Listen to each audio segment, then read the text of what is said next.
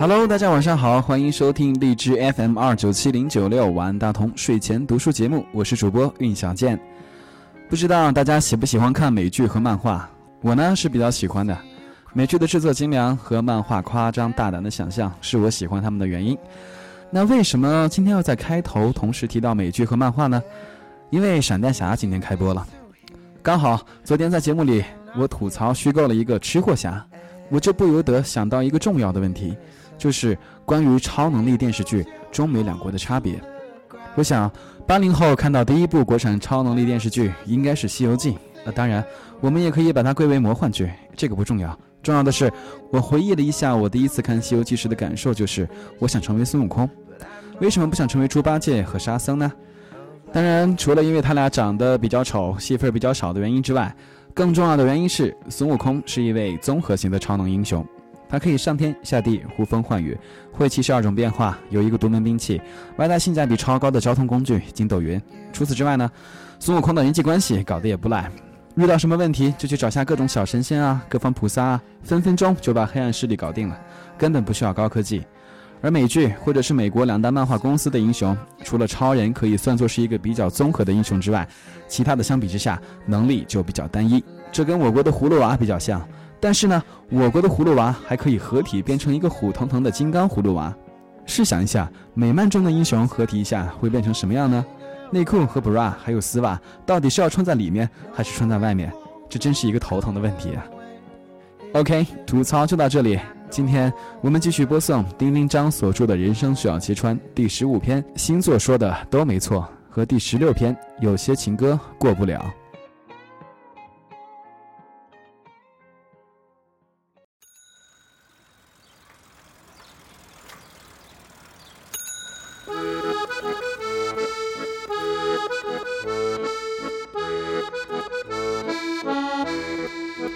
星座说的都没错。我有一位笃信星座的好朋友，星座小姐。有一天，她早上去喝星巴克，被一个大师叫住了。这时，她正被一段感情所扰。大师上来说了一句：“你心中有个放不下的人。”而后又说：“你坚强又脆弱，你不屑于讨好别人，可有些事儿你不得不做。”星座小姐立刻放下星巴克和星座问题，向大师投靠。我听说这事儿之后，在微博上发了一条测试：你是坚强又敏感的，你表面看起来很开心，但内心有一个放不下的人。被我说中的人举手，很多人举手。于是，我不怕被雷劈的想，是不是大师击中的要害，其实是每个人都有的要害？而只有在闲适的喝咖啡中被踹中要害，才达到吃了一惊的效果，以及被点中的玄妙感。我几乎沾沾自喜地把微博测试结果和我想象的逻辑告诉星座小姐，她气哼哼地说：“还有很多细节没有说服你。我们优秀的天蝎座怎么可能会被心理攻势拿下呢？而优秀如他，终于也扛不住这最后一根压倒他的大师。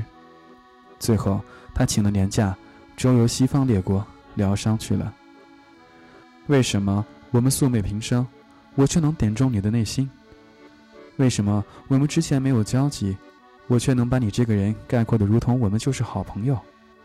这其实不算困难，人大概都有百分之八十的相似性。我们爱的人或许不同，我们经历的感受却极其类似。更残忍的揭穿是，基本上。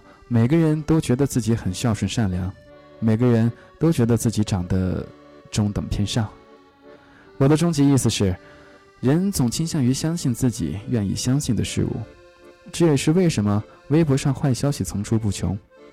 一个名女人如果道德败坏，被写出来就差不多是真的；而明星生活糜烂、朝秦暮楚、特别爱乱搞，我们相信没有空穴来风，所以我们对风并不宽容。我们愿意相信，所以我们信了。星座更像是一种心理学，它透过对人的基础信息描绘，与大多数人达成对应关系，并在不停的暗示下，让你顺应他描述的那种行为。我之所以后来不那么相信星座，是因为我有段时间也用微博发些星座系列什么的，比如每个星座的开会逻辑，我亲手画出来的那些线段，立刻获得了高声量的赞同与转发。但其实我只是把不停被暗示的星座特征用图形表达出来而已，这毫不费力。于是我们相信白羊座是冲动的，金牛座是老成持重、能忍耐的。射手座是爱自由、花心、不稳定的；双鱼座是啰嗦、多情、逻辑混乱的；天蝎座腹黑又记仇；摩羯座精于执行能力，显得不够灵活，可又容易形成伟大的领导人格。每个星座在我们不停阅读的过程中逐渐成型，渐渐达成了某种共识。于是，有反星座者说：“那世界上难道只有十二种人吗？”哦，当然不是，是世界上只有一种人。只有一种人，所以星座小姐才被轻易的点中内心。而在爱情里，彼此的折磨和倾轧，都来自那个在爱里人的臆想。金牛座和金牛座是一种巨大无比的消耗组合，那是因为你正在消耗当中；金牛座和处女座是一种和谐无比的组合，那是因为你们正和谐；天蝎座神秘而骄傲，又性能力极强。是因为你正好爱过几个这样的人，他们让你无法放下又不能靠近。我认识的一个天蝎男，当然，在我看来他并不高傲也不神秘，但他后来爱上了一个处女座，他坚信处女座和天蝎座的和谐，就真的过了一段最完美的时光。而随着时间的推进，他发现了处女座的龟毛，不易讨好、自恋和假完美主义，直到他们恋情告吹。他也还坚持着天蝎座和处女座合适的理论，可现实就是他们分开了。是的，我们就是这样被感觉欺骗了，用我们自己愿意相信的方式。一定是精心逆行，才让我写了这篇大逆不道的文章。据说要逆行到六月二十七号，这还有一个月，我要去复合一下吗？而如果星座可以指引我去做想做的事情，并且更加相信和坚定，于我来说。那就是星座的正面意义。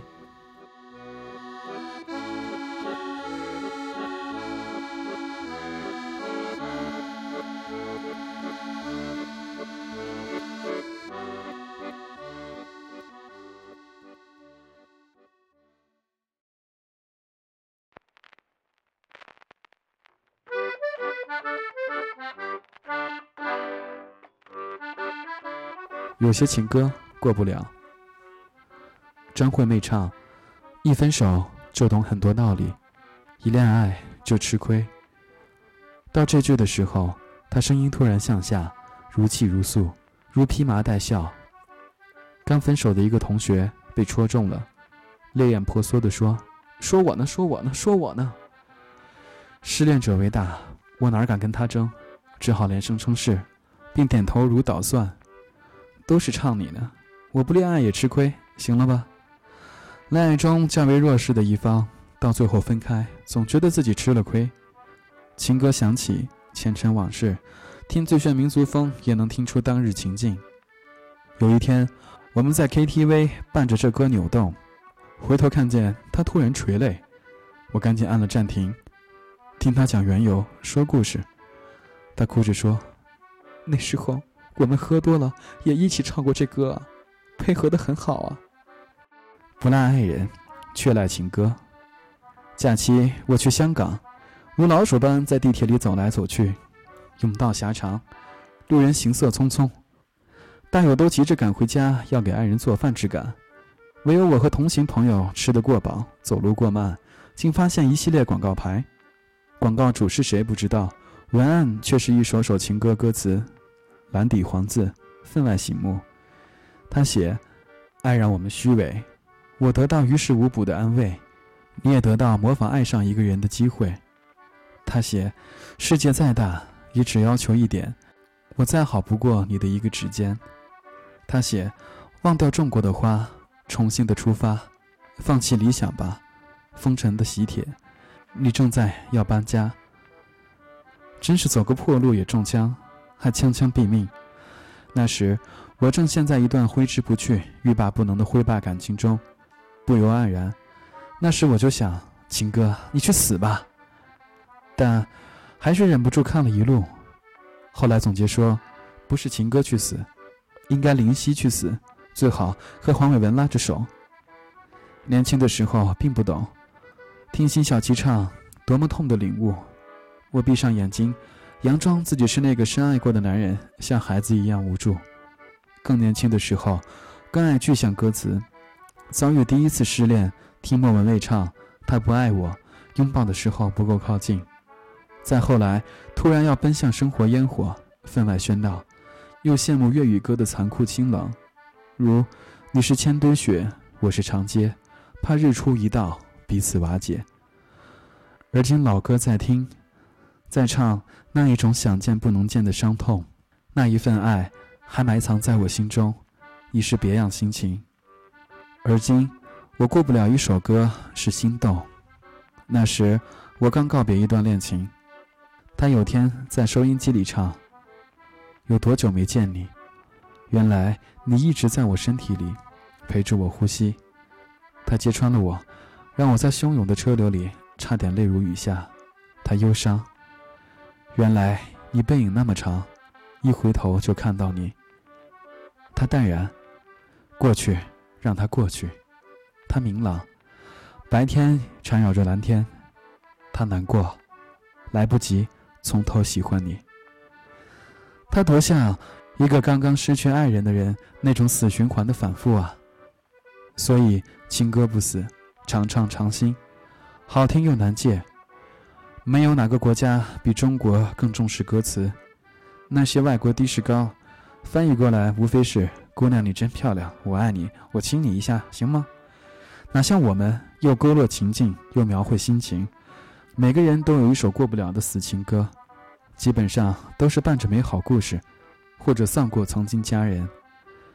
你脑海中将这旋律配上一些画面，做成黑白慢动，沉溺啊！你该如何回忆我？带着笑，或是沉默？词改的再搞笑，也难掩伤心。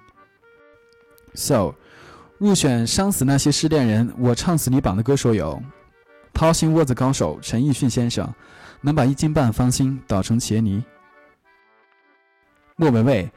打起手鼓唱起歌的入党专辑除外，孙燕姿、张惠妹、那英、华纳如泣如诉，带笑诸女神。冷僻粤语，丧神如弃妇谢安琪小姐，嚼字不清都市杀人犯林宥嘉先生，国语高跟鞋踩死失恋者小姐张悬、田喜碧、魏如萱。墓碑女侠徐美静、潘越云、彭羚、娃娃、陶晶莹、王心平、刘若英诸位姐姐，乐团张小娴、黄小琥，乐坛三毛齐豫，乐坛知音主编辛晓琪，难辨地域，貌似东北人新喉音杀手曲婉婷，还是周华健好，更多选择，更多欢笑，咱们还是牵手合唱，朋友一生一起走吧。可我也知道，我们都一样。朋友哪能满足得了我们这颗贪得无厌的缺爱之心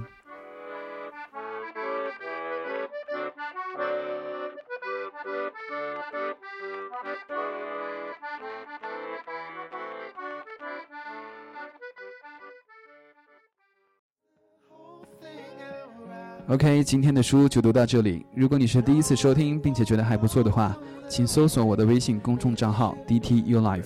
如果你有什么好的书目想分享给大家的话，请在平台里给小健留言。好，晚安，大同，晚安，亲爱的你。